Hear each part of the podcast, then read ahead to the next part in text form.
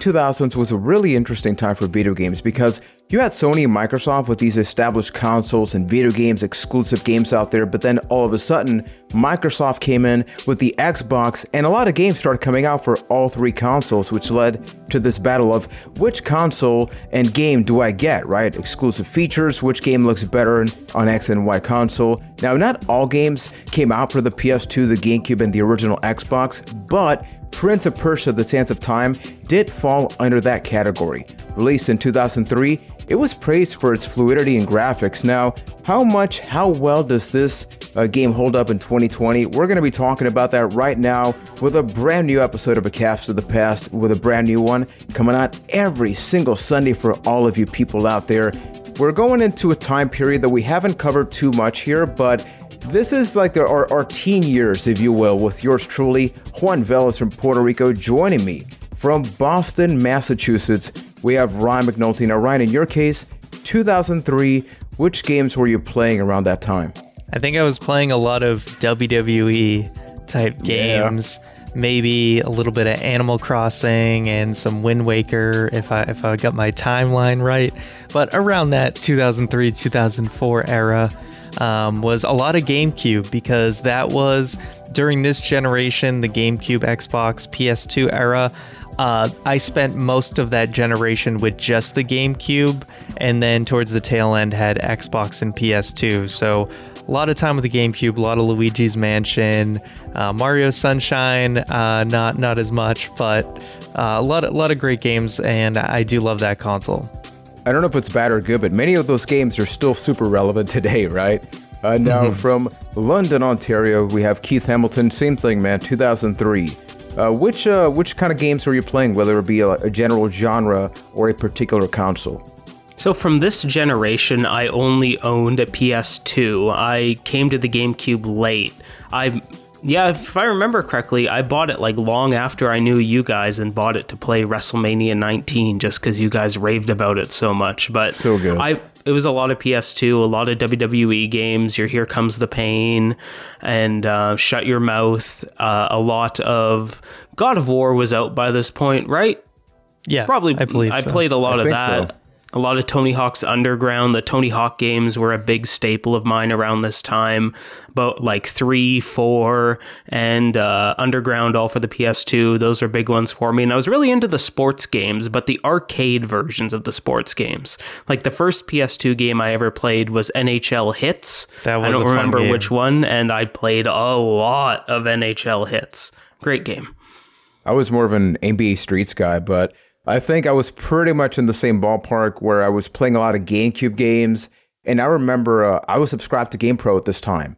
So uh, one of the games that I would always see uh, pop up with these incredible graphics, and they were hyping it up around that time, uh, was Prince of Persia: The Sands of Time. So this is not the first pop game to come out. This goes all the way back to when I was born, 1989. So many people played the original ones. Did you guys play those side-scrolling uh, Prince of Persia games that, much like this one, it was about trying to be very careful, but those games were super unforgiving. Did you get a chance to play them at any point?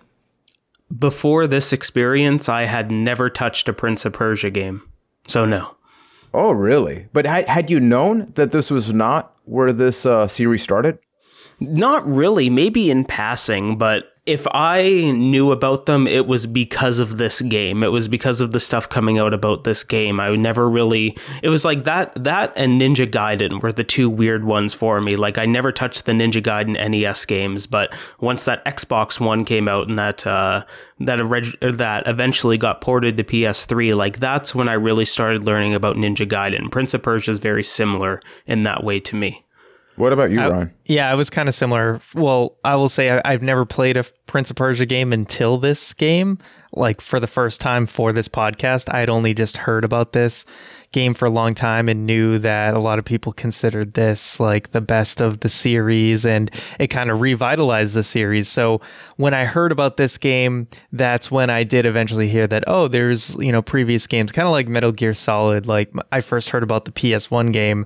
I had no idea that they had like NES games and stuff too. So kind of a similar tracking in that respect. Yeah, so for everybody watching and listening, if you want to support the podcast, the best way you can do so is by leaving a five star review on Apple Podcast Stitcher. We have a, a Discord over at acastofthepast.com slash Discord. We're actually going to be uh, pulling up a Discord comment at the end of this because much like with this game, a lot of games around this time, you would get the trilogy. So it's like GameCube, Xbox, and PS2, but you had the Game Boy Advance around there. So they would make these uh, side scrolling ports uh, of that. But uh, talking about this game, uh, other games that came out around this time, just so we know, it's like this is an action platform puzzler. So I was very surprised that Ryan, being a huge fan of the Legend of Zelda games, had not really experienced this game because I definitely got some things that I think were inspired by Zelda, and then this game inspired future games. So I would love to get your comment on that. But you guys said it. You know, we also got Mario Kart Double Dash, uh, Beyond Good and Evil, Star Wars Knights of the Old Republic. So how how important or key do you think this game was based on what we played uh, going back to 2003? Do you think this this game is or was like in in that top tier video game food chain? Not really. I don't know if I'd put it top tier, but I'd put it like if we're talking A pluses, I would put it at about an A. I think for 2003, this game did a lot. I think it's really impressive to look at in look at it in the vacuum of 2003 and then think about it for what it inspired afterwards. Like I think where this game might if you if you look at it on its own, there is a lot of shortcomings, but the shortcomings of this game um, being lessons that future games learned, I think it makes this game incredibly in- impressive, and I respect it for that.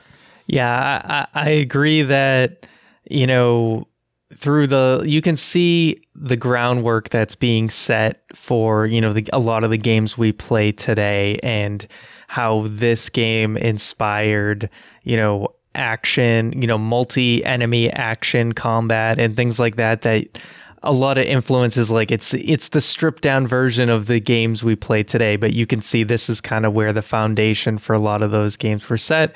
And this game you know got a lot of praise during its time and i had always heard a lot about it. I had even you know i'd seen my friend play this game a little bit but other than that I only kind of just knew of the gimmick and I had seen the movie, which we could maybe get to at the end. But um, you can you can definitely feel the influences that it led, you know, the games that it inspired. Without question. So I think that this is one of those games where the the gameplay mechanics far outweigh any possibilities of the story. So I would love one of you two to talk about the story in a little bit and and the little that maybe we comprehended or, or cared about, honestly. But this game, what makes it special? It's not just an action oriented game. So some of the key mechanics, right? You have a slow motion. So uh, this way if you're feeling overwhelmed in battle, you can do that. You can also drink water randomly, even during battle, uh, to uh, completely heal, heal yourself. You can run up walls. You can run to the side. You, this can help you block obstacles. And I think this was definitely one of the bigger things because it's like how fluid this all becomes. You can also use the sands of time. So, say you fall to your death and you don't want to start the stage all over. You can actually choose to rewind up until a certain point and you can redo that. And I don't really remember other games doing anything like that. What about you guys? When did where when did Blinx the Time Cat come out? I mean, that was an Xbox game. Actually, please look that up. That is like one of the weirdest informations. But before, like so I, October seventh, two thousand two, you heard it. Blinx is oh, a revolutionary. okay, so hey, I got nothing to say about this game. But going back to like the early uh, two thousands how many other games had you guys played where part of the mechanics is redo, undo, and the, these things that were maybe not that common for other games? Well, I think this game did a lot to fix one of the biggest problems of this generation, and that's loading times this game gives you the option to completely like skip the whole death loading screen, try again and maybe die again, continue loading screen that a lot of the big games of this generation were kind of riddled with. It would it felt very uh it felt very seamless and in like not in a handholdy kind of way. I dug it. The, mechanics of this game I think are easily its strongest point. Yeah, I, I agree. I think it's a great tool that they they were able to use you know you can use the time stuff for both combat and platforming. But for me, where it really shines is the platforming because every platforming sequence really is like a puzzle and you're trying to figure out what the best maneuver is to get to where you need to go. And naturally, when you have a lot of these where sometimes timing is involved and sometimes um, just doing the right jump or getting the right wall kick, which can sometimes be tough to time.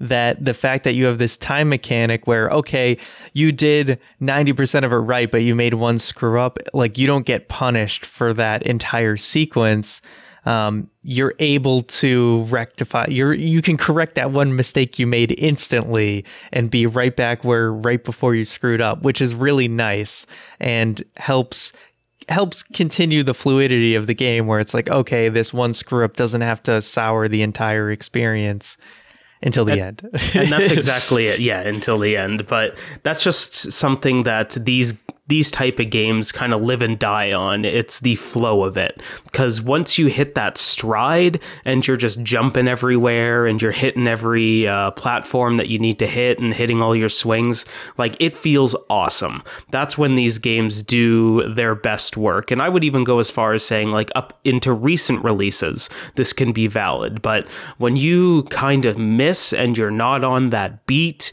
and you're just kind of beating your head against the same jump and you miss it by a little bit and you have to start the whole thing again, like it completely destroys the flow of these types of games and it's awful. And the fact that they found a solution to that problem, I think, is commendable.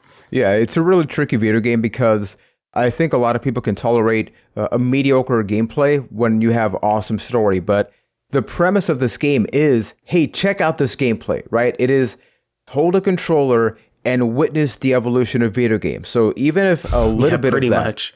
yeah. So even if a little bit just felt like just kind of like weird, just off, that completely breaks the entire experience because the game is. Hey, how does this run feel? Does the jumping feel satisfying? When you learn different things, I mean, this is an iconic game that I truly believe inspired games like Sly, uh, Uncharted, Mirror's Edge. I got a lot of feeling for that. Now, even like I, Shadows of Mordor. Well, I think a ton sure. of stuff. Oh yeah, yeah, I think the most like A to B comparison because they're both Ubisoft games is the Assassin's Creed franchise where this game is the basically the tech demo for an Assassin's Creed game. And that was really one of the hardest things for me to play it in 2020 having played I played every Assassin's Creed game up until Black Flag stopped and then picked up Origins again. Having played those and played those experiences, it was really weird seeing Prince of Persia because the combat especially is the that exact game. It, just instead of um, trying to like shank people with your dagger in assassin's creed you're using a time dagger in this one to kill these monsters. Those games are so so so deeply inspired by prince of persia. It was really weird and kind of jarring to experience this game for that. So could one of you two lightly explain what the story is about regarding the the prince of persia so, all right, I'll I'll, I'll take this one. Um, Thank you. So apparently, he's an unnamed prince because I was going through the game and I realized, oh, what is his name even?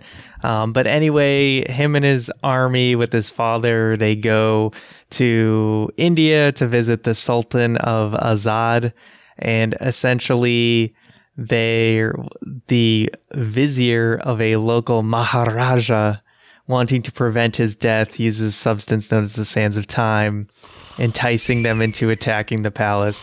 Basically, you get prince, to run up walls and do cool stuff. Yeah. The prince basically convince, is convinced to, you know, release the Sands of Time. It essentially kills everyone except for him, that dude, and uh, Farah, who is going to be your companion through the majority of the game. And yeah, everyone else is turned into these like sands of time monsters, and you have to eventually get back and put the dagger back in, reverse time, meet up with Farah again, tell her the whole story, which actually turns out is him narrate because you hear him narrating throughout the game. That's him retelling the story to Farah, who they had this whole experience together, but because he then goes back to the original time, she doesn't remember. And then able to defeat the bad guy before all these events even really take place. So um, it's kind of cool how they play with time a little bit, but it's very, very basic, and really, Yeah. it's not about the story. That was a really long winded to say it doesn't matter. Yeah. I, I appreciate what they had and and I do like the story aspect of as Ryan mentioned and yeah, like with these reviews, it's naturally going to be a, a spoiler review. We're talking about a game that came out in 2003. The fact that he's telling the story throughout the game means that you can get a little sense of a personality behind the character. Like, uh, say you fall down, he's like, "Oh, wait, wait, wait, that's not how it happened." So they actually justify whenever your character dies or something in a in a fun and interesting way that does keep you motivated. But at the end of the day, what really matters uh, is just the oh, the overall gameplay mechanics and experience. So And s- sometimes the banter between him and Farah can be funny at certain points. It's some it's usually more annoying than anything, but occasionally there's some good Yeah. ones in there. Yeah, I think it starts out strong as a concept, but as the game progresses, I think they kind of lose the thread on that because I was really into that idea of him kind of narrating the story, but it becomes less and less as you get into the mid game. And I'm I love the fact that every time you save, he'll go he goes like, okay, I'll start the story from here next time. Yeah. And I, I was into that. But as the game went on, the story kind of got like I was sitting there going like, wait, what? What's happening? They're they're weirdly in love now. I did did I miss something here? Yeah. That seemed a little out of You left always field. gotta force a love story, you know. Yeah, you have to throw it in there, and then that part fe- fell really flat. And then it was a a lot of these games, like of platformers, I always find that they have issues when it comes to ending it, where I don't think Yep. endings and final bosses are usually satisfying. The story of this game makes it this to a T, where I was sitting there with the controller in my hand going, oh, it's over? Yeah. Just because I didn't like. I mean, there's what two boss fights in the game, and they're both very simplistic. Mhm, they're both just s- combat, the same Yeah, combat the- that you do most game- of Yeah. the game. basically for those that haven't played it you're trying to get to a, to a particular spot right so it's like it's very traditional video gamey this is the castle th- this is the place that you got to get to and then as you keep going the the platforming gets more challenging you know keith made reference to the fact that um, the sands of time is something that plays out through the entire game except that very last chapter which makes things far more challenging because if you fall and you will fall and i totally fell Oh my! Oh my! We'll we'll get to And that. it It sucks. happens. yeah. Oh yeah. But bringing it back, bringing it back to the good stuff, to the juicy stuff about the game. Starting with Ryan, knowing your your love for Ocarina of Time and platformers in general, what's your overall impression about Prince of Persia, and then your favorite thing about it? The sense of time. So, yeah. So I would say my favorite thing about it was, and I think most people are going to agree, that it is the platforming sections where you just get into that motion and everything's clicking. I think one of the best examples of it, and you know, this game for the most part, I think is relatively fair and um, forgiving on a lot of the the platforming stuff where you know one of the example is when you're in that like prison place and you're going down the prison and you're like you're cli- you're walking on the walls hitting the button and then jumping off and landing on the platform and you're working your way down. And it's not the most challenging thing in the world but they knew it was going to they made it fun. So like you knew what you had to do. It wasn't like this tough thing to figure out but they gave you that experience of like okay run against the wall, hit the button, jump to the platform, run against the wall, hit the button, jump like and getting into that rhythm was very satisfying. So I think they went for satisfying more than challenging for the most part and I think that overall made the game a lot more fun. So, a quick side note question for you all.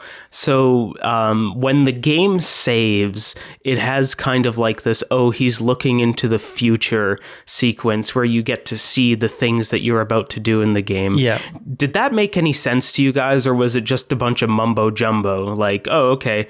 Did did you guys actually use that to like plan out your next I did. moves? I, I actually appreciated that because sometimes I would get stuck and then I would remember that the vision showed something and that helped me figure out what I needed to do, which I appreciated again.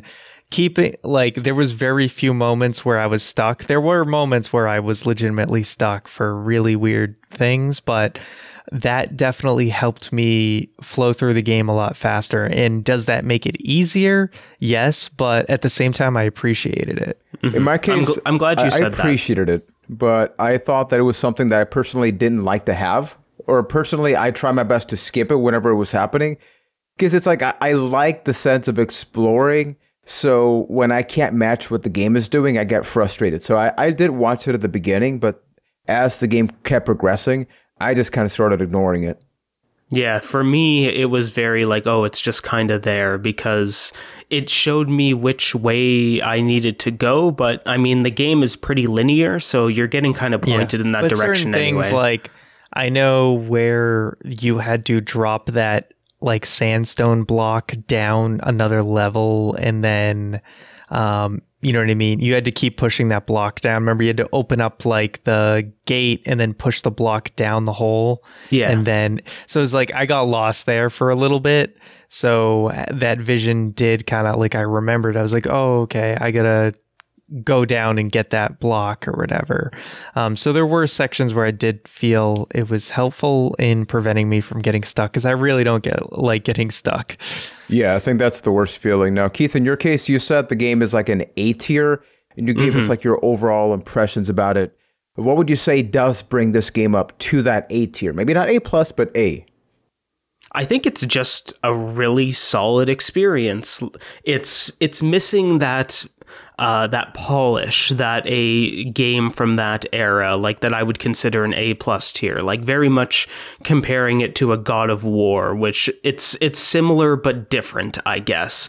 But comparing those two games, like I would say that it's just it's a bunch of cool ideas in a package, but it's not a package with a nice little bow on it where I like I alluded to it earlier, I respect this game more than I like this game. I respect the things that it did as far as like platforming and combat and some a little bit of cinematic stuff. Like all the stuff that it tries, it's cool. But it's cool because it was a lesson for other games to learn in the future. Like I really really really did not like the combat in this game, but they took it and they did it and better in Assassin's Creed. So I kind of have to commend it for that cuz really the combat in this game I found boring because for 90% of the game they switch it up a little bit at the end, but for 90% of the game you're trying to do the same thing to the like you're trying to accomplish the same goal in the first enemy of the game to the last enemy of the game. You are trying to get behind mm-hmm. him, you are stabbing him with your time dagger, and then you're going to the next guy, and it's en- it's an endless loop of that. It wasn't very fun in this game, but hey, they made it good. Same with the uh, the cinematic stuff. It's it's a really weird comparison, but I appreciate the fact that they attempted to throw in like little cinematic kills in this game, but every time, but it, or I guess it was random when they would throw it in. Like, oh, sometimes it would cut to a different camera when you uh, sand dagger a time. I think you can directly relate that to the later Batman games like Arkham Asylum, but they do it in a better way because that tells you that that combat is over when it does that cinematic camera. Just those little things that I think lack a little bit of polish in this game uh, kind of put it down very minimally to like an A game for me instead of being like one of the best games of that generation. Although yeah, that being said, well, go ahead. I was gonna say I totally agree on the combat. Um, it started out really fun, and I thought, oh man, this reminds me of like Shadows of Mordor, where I can easily like jump between all the enemies. But it very much became not only boring. It's a frust- blueprint that Shadow of yeah. Mordor just did way better. Yeah, it be- it became boring and also frustrating towards the end when it just got like absurd. And the fact that Farah tries to help you out, but more often than not, I would get hit with the stupid arrows all the time. Yep. Like she would always yep. hit me. And it was just really annoying. And not only that, you get to protect her. So like I just the times where it's just you feel like you're getting gangbanged the whole time and it's like really annoying. it comes back to that flow thing yeah. because once you get into a flow with combat, it's not yeah. bad. But but I gotta oh, say, Go ahead. F those big sword guys. I hate those Yeah. big sword Mm-hmm. guys because they would they would just mess you up in two seconds with like three hits in a row and all of a sudden you lose your life and then you're you drop your sword and she'd be like, Why'd you drop your sword? But you're you're like, I'm trying to run and get some damn health, woman. Like, what is your problem? Why do you have to say that every single time? And then you're sitting there drinking and you get the weird camera angle and big sword guys just ready to jam it right up your ass. I do love the fact that you can actually put your sword away during battle and just like give, give me a second, let me take a little sip. Got to take some of that Yeah. H2O to bring myself back to Seriously, life. I'm always like running for my life. I'm like, I know if I go around this hallway, there's water somewhere. So I do appreciate that they make the healing available, and that was definitely a plus. But you know, Prince, man, you got to learn to drink a little bit faster because Yeah. What holy the hell crap. is in that water that makes I that want some of that. possible? Yeah. I Live think that- forever. Going back to Keith's point about the battle and everything, I think the problem is they figured out a really good battle system and puzzles and everything, but generally speaking, they kind of just stayed there. And I think that what you're bringing up is like many other games probably saw exactly this. Like the developers, it's like, hey, Prince of Persia did a thing, and this game did spawn two sequels, which I have no doubt improved upon all this. We haven't played it, but maybe that's something we could look in in, in the future. But the f- the combat mechanics never change. Like as Yeah. the game progresses, mm-hmm. the the the jumping, the platforming, it it does change, right? It's kind of within the same categories, but the fighting never changes. It is literally hey, It you gets have a little sword. different in like the last hour, but God, you're just so done with it by then that you Yeah. Yeah. just like don't even and then care. and then the other problem is their solution to many things is that uh, the the pacing for better or worse because we're still talking about some of the positive things is the game has a really good experience of just like large chunks of just pure exploration and puzzling and platforming right? So it's like i'm really enjoying that.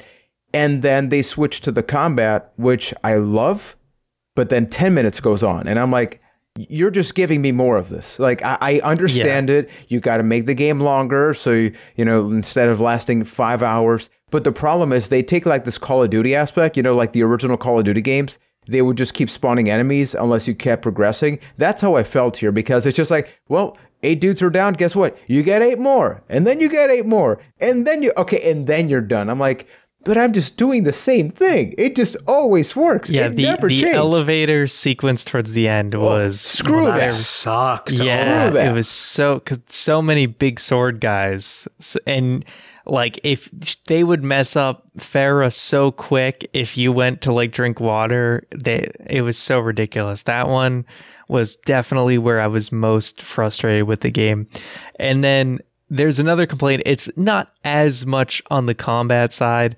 but the birds and the bats can just screw off forever. like the the birds, I'll give them a little bit of credit, but the bats were literally, I'm just going to waste your time. Like Yeah.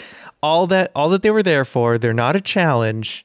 It's just a waste of time. You just have to sit there and wait for them to come back to you. You slash them a little bit, they fly away, they come back, you slash a few more. And it's like, okay, I'm like I know how to kill you. It's not hard, but I just have to sit here and wait until it's done. And that I thought was the ultimate just waste of time and didn't need to be there, did not enhance the experience or anything. The birds, I get it. You know, you can do there's a little bit more there. You get you can block them and then hit them or you know, you get to time it or whatever, but yeah, the bats are just dumb. I do think that even though we're complaining about some stuff in this game right now, let's not forget we're talking about 2003, and many of the games that you guys are talking about came out years later, right? So it's Oh, like yeah, Shadow of Mordor. So it is it is one of those cases. It's like um, even in this podcast, we've reviewed Super Mario World. We've talked about like some of the best movies of all time, and it's really easy to just say, "Hey, it's it's a good movie" or "It's a good game." The mechanics feel great. So I think that whenever we're talking about any of these things, it is like, well, we've seen this done better because it's been over 10 freaking years, right? That's why I, think- say I respect the hell out of this game Yeah. for everything it tried. Doesn't mean I like it.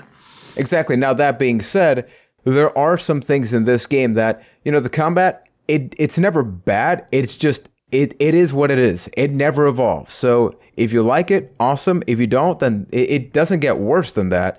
The one thing about this game that truly did break my immersion and just angered me and pissed me off, and I died uncontrollably because of it, is the camera. I think this Oh, game yes, has yes, yes, some of the worst camera work during this time because it is an ambitious game, right? You're you're like uh, uh, running among walls and all that, but then whenever you enter different rooms, the camera angles do change. When you're fighting, the game tries to be so cinematic, but it doesn't know how to do it. I had a couple of times where the game thought I was in another area and my character would be like a, a little ant. It actually glitched a couple of times, which just in case. That's amazing. Yeah, I, I played it on uh, the original Xbox version on my Xbox One X. Uh, Ryan, what did you play it on? So I played the GameCube version on a Wii with the component cables. So I think I had the progressive scan going. So it actually looked pretty solid and I had like the widescreen and everything. So And I played the PlayStation 2 version on a PlayStation 2 emulator with a Yeah. ripped disc. Exactly. Can't can't go wrong with that. So that's like another beautiful thing about this, right? It's just one of these games that you can play across all different uh, platforms. We've talked about the fluidity, the the combat. Uh, talk to me about the visuals about this game. Uh, I think that you two have a much better experience than I do because I played it on an Xbox One X and it does upscale it to 1080. So I did not play it looking the way it did originally back in the day. I feel like between the three of us, maybe Ryan had the most uh, a viable option that people could have played. How did how did it look for you? yeah, honestly, I think the the graphics were good um, for that era. You know, it's not going to be as timeless as say like Wind Waker, which had you know that cel shaded style on the GameCube, but I think for its time, it it it looks good. Um, you know, it kind of just reminded me of what you know good graphics look like in the GameCube era, and you know, it's like this generation. You know, in games like this, a palace look like a palace, right? Um, and uh, a sewer look like a sewer. But you know, you realize what the other generations kind of brought that extra detail to areas. So they just feel like these kind of like barren hallways and stuff like that. And you realize oh what the ps3 the ps4 you know those generations really took detail to like a new level. But it's like you you know everything looks you can tell what everything is. It's just it lacks that extra touch of detail. But that's just the generation you know? I think for for its time it looks perfectly good. Mhm. I think what you're actually seeing looks nice, but I think it's the color palette that really kind of holds it back. Where there was a lot of times in the game where I was thinking to myself, like, oh, okay, I just got through the brown palace, and now I'm in the green palace, and now I'm in the gray area, and now I'm in the white area. And eventually it got cooler, but uh, maybe it was too, um, like, too favorable towards trying to get that palace aesthetic where they kind of uh, sacrificed color for it. And while the environment looked cool, I think it looked cool in a bland kind of way. I think that one of the reasons they maybe did it is I'd like to think I was part of this audience. So, for context, I did play this game growing up. I don't remember if I beat it or not, but I remember it looking at it uh, on a GamePro magazine and just thinking, man, like th- this is for me, a teenager, right? It's like, oh, this is a game for for not for kids, it's for teens. And I think this is around the time where people said, hey, if you make things gray or brown, apparently it makes it more a teen or adult Gritty, oriented. yeah. Edgier, yeah. Yeah, yeah all, because like a lot it- of call of duties are just a you know brown gray Exactly. Because know, if you really dim. think about the gameplay in this game, it's super positive, right? Like even he himself, like at no point did this did this feel like a dark game. You're jumping around, you can rewind time, so it's like if you died, you can could totally uh, make up for that. But I do agree with Keith's point that visually it looks great, but it looks the same throughout. I think this game, it's like it starts at its peak, right? It's uh nowadays I feel like if you made this exact same game, you would have like 10 different upgrades for wall running. As opposed to in this game, Yeah. you wall run at the beginning and it's the same way at the end. yeah Is you'd have much not? more No, robust platforming abilities and move set for combat um, for sure because we really yeah about like 30% in the game, you kind of get every single thing you're going to use, and then you never really get anything new from there. Sure, they make some of the things a little bit harder, but I don't think it gets that much harder basically until the end where you don't have the dagger anymore and then you don't get like second chances. But sometimes you'd run into situations where the game's very stingy with giving you the time mechanic stuff. So sometimes you have to go through a platforming sequence without any reverse time. At least that happened to me, and it sucked. And again, with the camera angles, um, you know, I know there was an option where you can kind of see like a further out view. So that did help from time to time where you could switch. Like it was usually the right on the D pad, at least on the GameCube version, um, where it like panned out. So you had that like crazy effect. Um, but yeah, certain angles, especially when you're swinging on the ropes, holy crap, the camera angles pissed me off. and I think it's actually just hard to tell sometimes uh, because the colors are, are so similar you know, many times in the game, you got to jump from one pillar to another. I had a couple yeah. times where I'm just like standing there going, I don't know where to jump, but it's because yeah. the colors blend so together. No, for sure. It's not so like, obvious. Um, when I was, you know, towards the end of the game where you have to wall run and jump to a pillar, it was like I could see the pillar before I did the wall run, but then when you did the wall run, like the way the colors were, it was really hard to see where the pillar was. Exactly. So I like to split this into the combat is what it is, the story is what it is. This game, if you could divide it into two things, it's puzzles and it's platforming. I feel like puzzles are are the sort of the the middle ground. They're, they're, it's the middle between the platforming and the fighting, right? So let's talk about that first. What did you think about this? Where most of them is well, pull this and try to get to a new area before you know closes or move a box or try to move a specific pattern uh, ryan in your case coming in from such a, a big zelda background is that something you liked i did i thought the puzzles were pretty good i didn't think that they were over like i thought I thought that they were the right level of complicated where it wasn't overwhelming and you know the certain puzzles they'd give it to you kind of in chunks so that it like i said it isn't overwhelming and it's very digestible. Um, yeah they have that kind of initial puzzle with like the defense system which i thought you know they could have made that a complete pain in the ass but they didn't. And they they made it um, in a way that it you know you had to think but it wasn't like oh i have to rotate this go up and down like a million times to connect all like the the the um pieces or whatever. And of course you definitely see some like spirit temple from legend of zelda influences with all the mirror puzzles. I think there's at least two kind of big mirror puzzles that they have where you're reflecting light all around a room. It kind of feels like uh, at the end of the game they put just went, I don't know what to put here, so just put another mirror puzzle. Yeah, yeah, they just randomly do put last it. part so hard. Uh, see, what did help is because if you did the faraway camera for that puzzle, uh, you were able to get a bird's eye view of it, so it made it much easier to do. Um, the only thing with that puzzle was that I was confused. I thought I had to light like every single thing in the room at first. No. I didn't realize I just had to light the um, the piece, that one piece that would get you the sword. Mm-hmm. Yeah. So I what think, about you, Keith?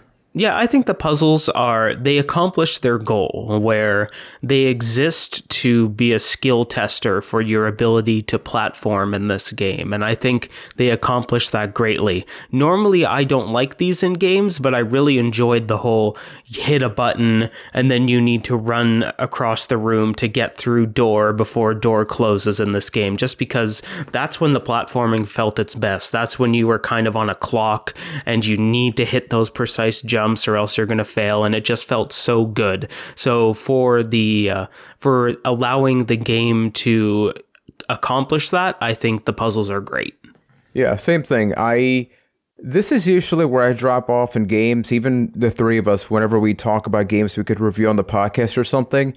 If I know there's a sense of puzzles, I'm like, oh boy, like I'm probably going to look something up on YouTube if, if I can't, you know, just pass something. But here, it was never like what do I got to do? It's just like I'm I'm not doing it right. You know, maybe I got hit, so I just got to start over or something. So I did like the fact that it was there to break the pace, which really I I do think that's what it is. Maybe they knew that the combat mechanics weren't so great, so they needed to add something else. But uh, regardless, I thought it was pretty good. Now, the real meat and potatoes of this game goes all the way back to the original games of Prince of Persia, which is the platforming. Uh, back in the day, those games were uh, 2D game, so I, I can only imagine the GBA one is maybe kind of similar. But those games were brutal, right? Where if you, if you just messed up, you were going to die immediately. But what did you guys think about this? Where I I do think Mirror's Edge is the only clear example I can I can just think about where it's like run, you know, run up until the wall, but then jump to the other side and then jump and then grab this. And this right here to me didn't feel like a great game from 2003. This is the one point of the game that I'm like, damn, this is this is like really really good still to play. Mm-hmm. Well, it's it's Assassin's Creed. Like this is the foundation that they built the Assassin's Creed franchise on, and I think it's really impressive that you can go back and look at these games and it feel it feels like an Assassin's Creed game. As weird as that sounds, but having played the uh, the Assassin's Creed franchise first, it feels like an Assassin's Creed game, and not really all that watered down. The whole going through temples and catacombs and having to platform and jump off of walls, it does it really well. And this is one of those things where I don't think that that franchise would exist, that being Assassin's Creed, without them doing it so well in Prince of Persia because it gave it such a strong foundation to do so. And yeah, if, there, if there's one takeaway from this game that I would say you need to check it out in 2020 about, it is the platforming and how good it still feels. Yeah, absolutely. That's 100% when I was having the most fun with this game was when you're you're swinging on ropes, you're kicking off walls and uh, you're you're doing all sorts of different jumps and wall runs and it's just it all feels very satisfying. And they do try to switch it up every once in a while and kind of throw something a little bit different in because i remember a lot of times you were doing the wall kicks all the way up an area and then there's a couple sections where you have to wall kick down a place.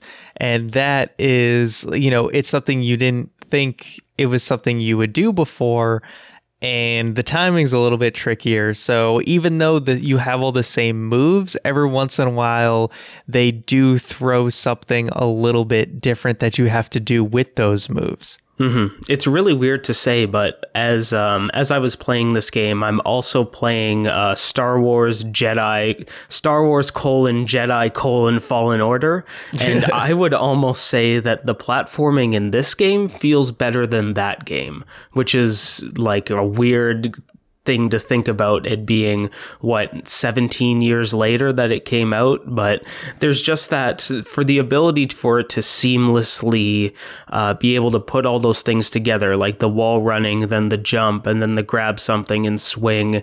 And then if you screw up you have that time mechanic to be as kind of like a safety blanket. When something like that doesn't exist in a game that was released last year you feel that stop and the flow and it doesn't feel as nice so it's yeah. really commendable that they were able to pull that off in 2003. Essentially, you could put this exact platforming in a game today and it would not feel dated. I no, think that's like the all. best way to put it. Yeah. I think the the best way to describe it for me is simple and satisfying. And the weirdest comparison is going to be like a Tony Hawk game. I feel like what's good about this is you know what you have to do, right? I mean, they even give you those flashbacks or flash forwards technically. So it's like the game isn't about uh, where you got to go. It's oh well, how are you going to get up there? Well, maybe I can uh, you know uh, go over here, but then jump over there. So it's almost like a skating or like a sports game in that regard. And I love that about this game. And it's the one thing that I was streaming it multiple times, and many people that have played other ones, uh, the, the the games that came after, many would agree that just just take out the damn combat in this game.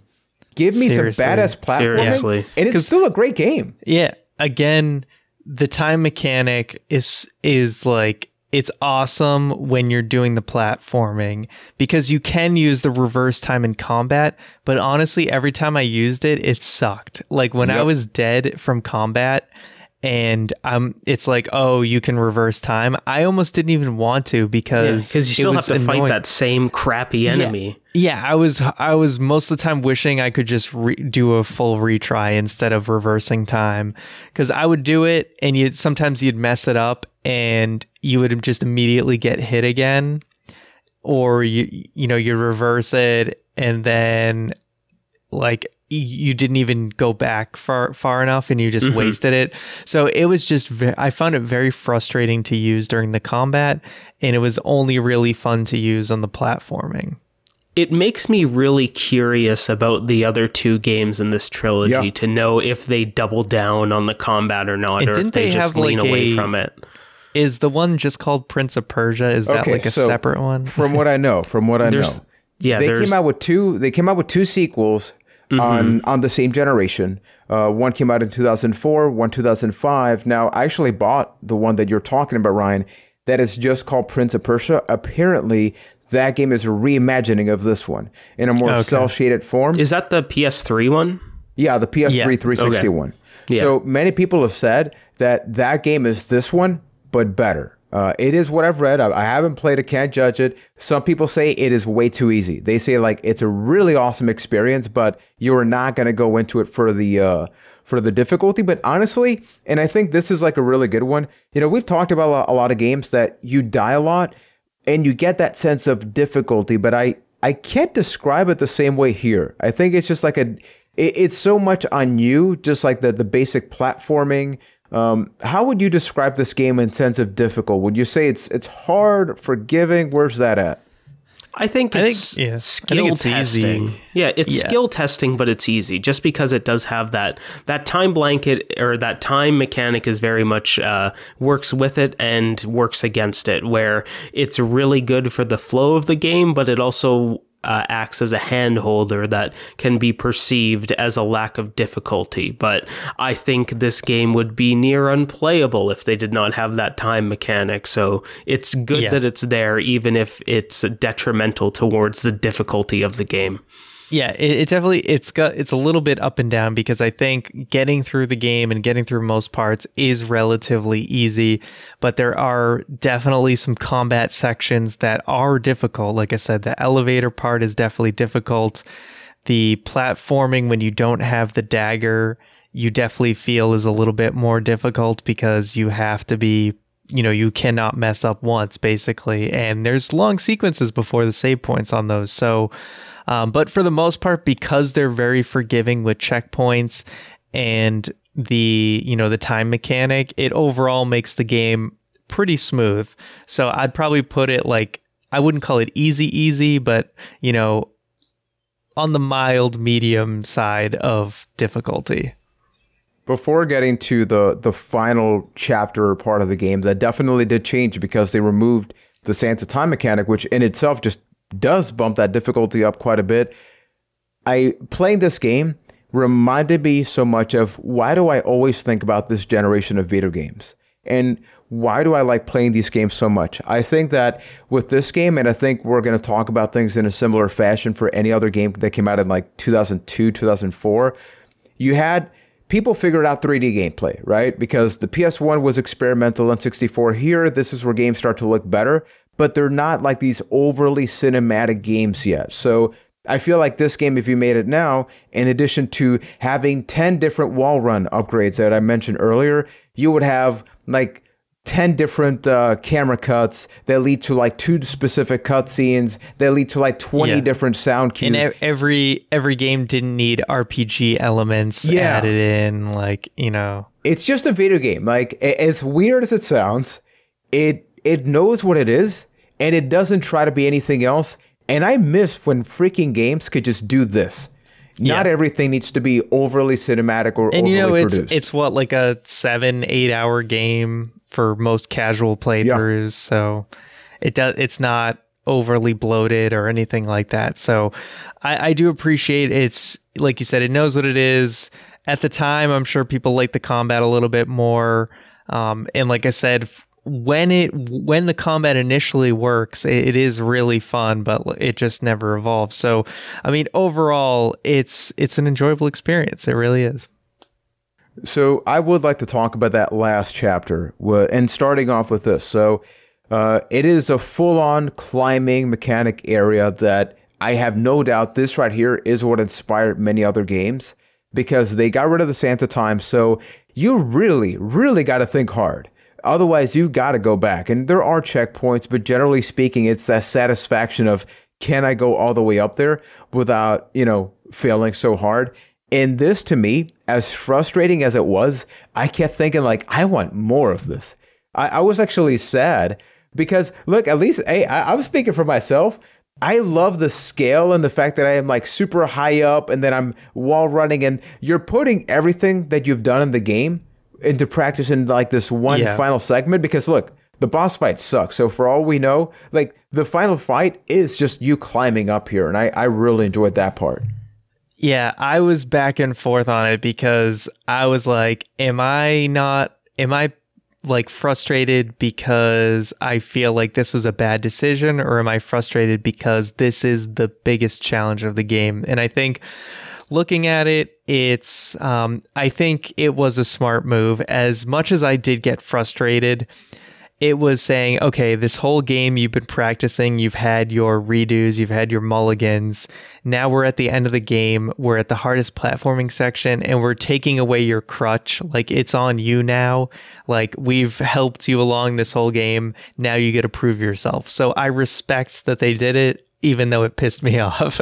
yeah, I respect it, but it just felt like video game 101 of this is the final area we need to make it harder than the rest of the game. Like you have your game is this one gimmick and now you are taking away that one gimmick that made it different and unique. So now you're just another platformer for this section. And it didn't it didn't feel great. Like yeah you got the cool sword that you didn't have to stab everybody with. You could just kill them but it wasn't like it wasn't enough. It it felt like it was taking away more than it was a skill test, I guess for me. Like yes, the area was cool that you were doing it and you could really it was different. It wasn't just another brown, green or gray palace. It was something that had a very unique aesthetic to it, but it was I guess to me, it stripped down mechanics and um, amplified difficulty in a way that I wasn't a big fan of. It just felt like a, oh, okay,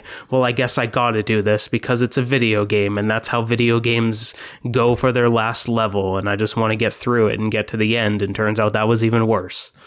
Yeah, it's difficult, and I totally get that. I think that somebody had a lot of fun working on that final sequence, and they should have just done more of that. But they made two other games, so they made a lot more of that. And and it is interesting. I think one of the first things that led us to talking about this game is that it felt like I don't know about you guys, but it felt like Prince of Persia was a thing for like 2003, 2007, and then it just kind of like disappeared. Yeah, because this little uh, this little franchise called Assassin's Creed came out yeah. and kind of took the reins from it. And but the thing in all is, honesty, uh, that's been a more you know it's been probably a more profitable franchise. I mean, given the amount of sequels that we've had. Yeah. Yeah. The, the, the IP kind of fell off, especially after the movie. But um, one thing I will say that we didn't really touch on with the platforming is my god he can do all these crazy jumps and stuff but he can't take fall damage worth of shit oh yeah. you know? Like sometimes you'd be like really? Look at those I little skinny chicken legs. Those like, things wouldn't be able to take he'd make these huge leaps and land just fine but then if you went like 10 feet off a ledge all of a sudden he, he just dies. Like sometimes i felt um, and I appreciate that, you know, there was challenges of okay i gotta climb up and hey sometimes there's a challenge of how do i get down right? Because oh you can't just find like a pole and slide all the way down. So finding your way down because could sometimes be harder than finding your way up.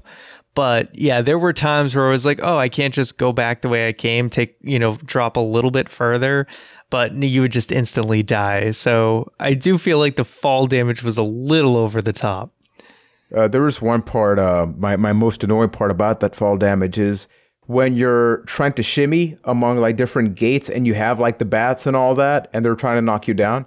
So they actually knocked me down, but I needed to restart it because you're not supposed to go down that part. So the game actually didn't trigger something. So I spent, and I did this on stream. I'm like 10 minutes just thinking, I know I'm bad at video games, but I can't be that bad. And then I'm like, wait a minute. I can't you, lit- hit the you literally died there. in a section where they're like, well, they don't need the safety blanket here. There's no way you can die. It's impressive. Like, my hat's off to you there.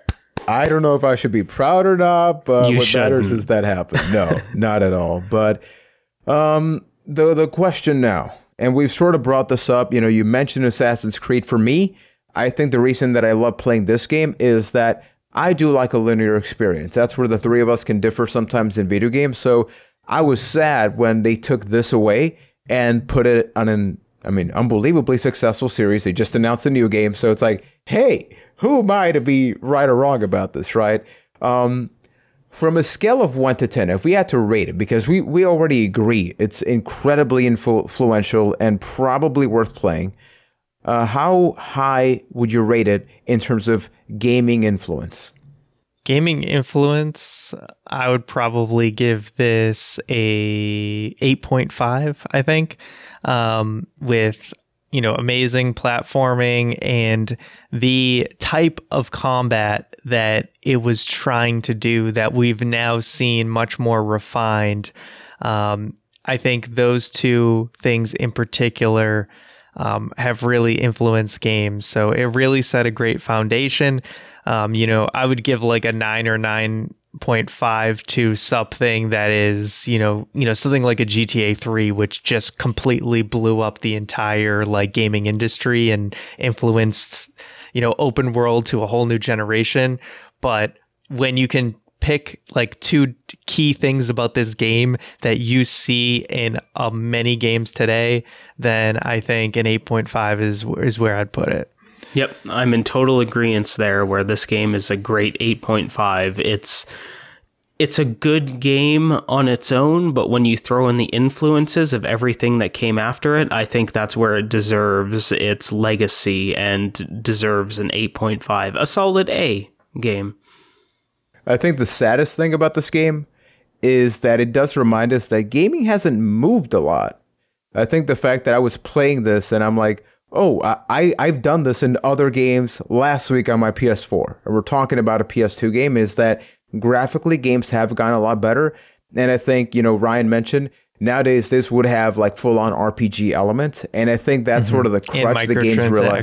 And, That would hey, probably get your happen. get your Prince of Persia skin. Your You'd have to different pay one, two like- ninety nine to get sand powers. You get It would be five wall awful. runs a day. You got to spend them wisely, Yeah. man. No, but uh, the other thing I wanted to bring up here is we actually got a comment on our Discord. So once again, uh, you can join there. It is free, cost you nothing, and Keith will actually respond to you. Uh, at True. castofthepast.com. I'm actually pretty Discord. pretty social on there. Yeah, it's, it's it's pretty my like social media little hub. We really just share pictures of food for the most part, but I think that's I don't think anybody's actually going to disagree with that, right? It's pretty awesome. But it's all good food. Exactly. So uh, one of the people there, Ace Bunny, wrote. So I listened to a French podcast, which I will not even pretend called La Caz Retro. I'm just gonna say that's a cast to the past French version. Uh, who's talking Shout about a retro game? La Case And- Retro. yeah. And uh, for one of their episodes, they talked about the Sands of Time. I was very hyped to try this game from what I heard, and I finally bought a GameCube version on a pawn shop in Paris. I lived just 20 minutes bef- beside Paris. I played it and I didn't like it, but I also bought the GBA version that's a 2D platformer, and I enjoyed it more than the 3D game. And I think that this is a, a very interesting thing, right? Uh, I played Tony Hawk games and I also played the GBA ones. They do not replace the console ones, but they're still fun. But there is probably a pretty solid version in GBA that I would personally love to uh, check out. Have you guys I'm ever had any curious about situations like that? Where there's like an a, a- an inferior technically version, right? Because it's the console game, except it's not. But you've ended up liking it more. Mario Tennis for the Game Boy Color. That is Wow. Mario Tennis is a good game, but that Game Boy Color version is a great game. I would That's say all. there's some that I like. Like I played Crash Bandicoot on GBA and I enjoyed it. I had a lot of fun with it, but I wouldn't say it's better than like a P- PlayStation version. So yeah, there's definitely versions I've liked, but not that I can say directly that I liked more than a console version. I think what's great about the GBA, we should talk about a GBA game in the future, is that uh, if you love 2D platformers, man, the, the GBA, it That's can your hook you up. jam. Yeah, because pretty much all these games, uh, like I played, uh, I forgot if I asked you this, guys, uh, Dragon Ball Advanced Adventure. I don't know if you've played that. Have you? Is that Mm, no? I remember it- there was like Dragon Legacy of Goku. No, no, yeah, this is uh, Dragon I think I just No, I- played oh, the Legacy of Goku it. games. Yeah. Yeah. Yeah, no, this is like a, a 2D side-scrolling fighting game, adventure game uh, that blends so many things that I'm like, for a game for a game console or game handheld with almost no buttons, this is far better than it should be. And I think that those games hold up really well graphically. No, I think you will love it, Keith. Uh, so that's something that we would love to check out. Now, uh, to conclude, let me know. We played this uh, this game. How interested would you be in the future? We're not putting any dates or, or any of that, but just generally speaking, would you be looking forward or interested in playing another Prince of Persia game, whichever one it was, just to see what they took with this game and made it hopefully better? I would be very curious to try out the other games in this trilogy. Like I know the uh, we mentioned it, the PS3 version of the game is pretty highly regarded, but just to see the lessons that they learned from this uh, first GameCube game and see how that translate. What what is it called? Isn't it like the Warrior Within? Warrior Within, and, and I two forgot the other one. two towers or two souls or something like that. something like and that. And just to see Return of the King. yeah, Return of the King. just to see what they double down on and what they learn and if they learn anything or did they just regurgitate the same game twice because I know if I remember correctly they're not as highly regarded as this one, so it'd be interesting to know why. Yeah, I'd be the same way. I'd want to check out two or three more than the kind of the remake because uh, we. I'm sure the remake's just you know. I'm sure it's fun. It's more polished version of this game. I'm very curious about those direct sequels. Yeah, same here. So for everybody watching and listening, whether it be on our Discord, once again, a castofthepast.com slash Discord on uh, Twitter, a cast of the past, let us know which is the the best Prince of Persia game. I know there's also uh, the Forgotten Sands, which no pun intended, I forgot existed because Yeah, it- those sands were very forgotten. Yeah. When did that come out? Uh, that came alongside that movie that Ryan mentioned. Ryan, Yes. talk to us Oh. about that. Okay, the movie. So essentially, Disney had the rights to it, and they're ba- they were trying to make this one of their next like Pirates of the Caribbean type series. And you had Jake Gyllenhaal as the Prince of Persia, and it was the movie was literally called Prince of Persia: Sands of Time. Um, I saw it years ago, um, after not in theaters, but when it came out on DVD and it was very forgettable i'll put it that way. And also you know like just a not really fitting cast of like ben kingsley and jake gyllenhaal and um it just it didn't work at all. But like it's a, it's a watchable movie. Like you're not gonna like you can sit there shut your brain off and it's fine but it's like just a completely That's what you put on forgettable the box. experience and it also does not not that this is like this amazing story in this game but it the only thing that really is consistent is that there's the dagger of time and he can reverse time other than that the stories like it's all different characters Right. and everything The real question uh, Yeah. Does the movie, number one, does it have bats? i don't remember honestly Dang. I saw, This, it, I saw uh, it almost like 10 years ago at this point so This Forgotten Sands game looks like it sucks.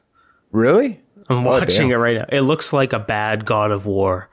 When did that one come out? A year. Uh, that was 2010.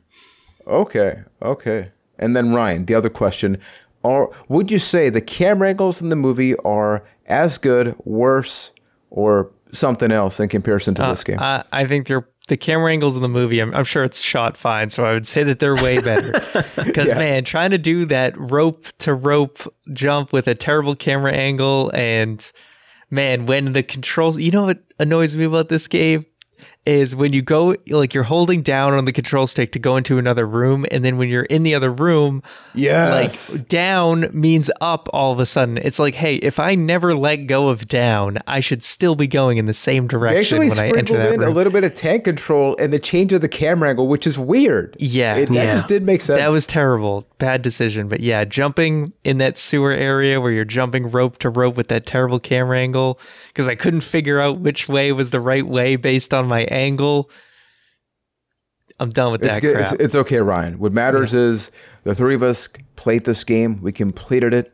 It is available now in the archives and will forever be part of a cast of the past. Everybody, please let us know if there's any uh, random video game topic. You know, we've sat down, we've we put our heads together and, and listed out a couple of the games that we hope to be playing throughout the year. We've learned that uh, we want to focus on some positive games because this year has kind of sucked. So we're trying our best to focus on Just a games that bring us that smile. Keith, how, how you doing? Keith, let, let, let's finish this off with a quick update. You doing good, buddy? Yeah, I honestly can't complain. Like, you know, I'm kind of getting used to inside life now. The sun is shart- shartin. The sun is starting to shine here in Canada. I'm going to clean my barbecue tomorrow. Going to get barbecue in this weekend. Wow. Life is life is good in Hamilton House. And then Ryan, the the question that everybody needs to know is how is Pug Henry doing? He's he's I think I heard him barking, so I probably need to help my girlfriend out before she loses her mind.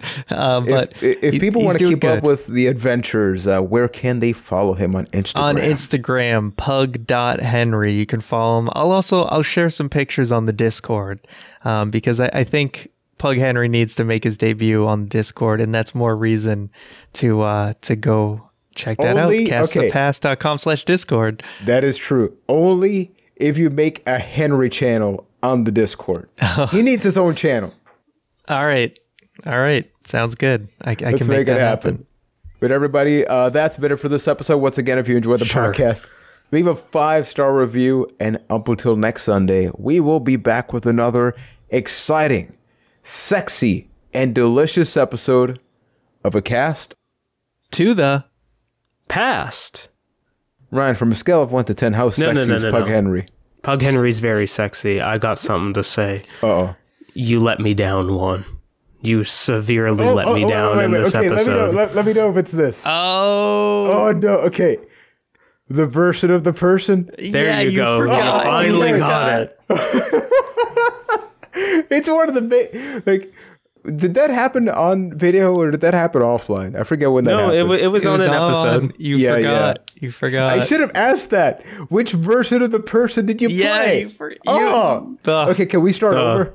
all right. No, hell no. Re-record. Let's go. Okay, the early 2000s was an interesting time for games. Sony and the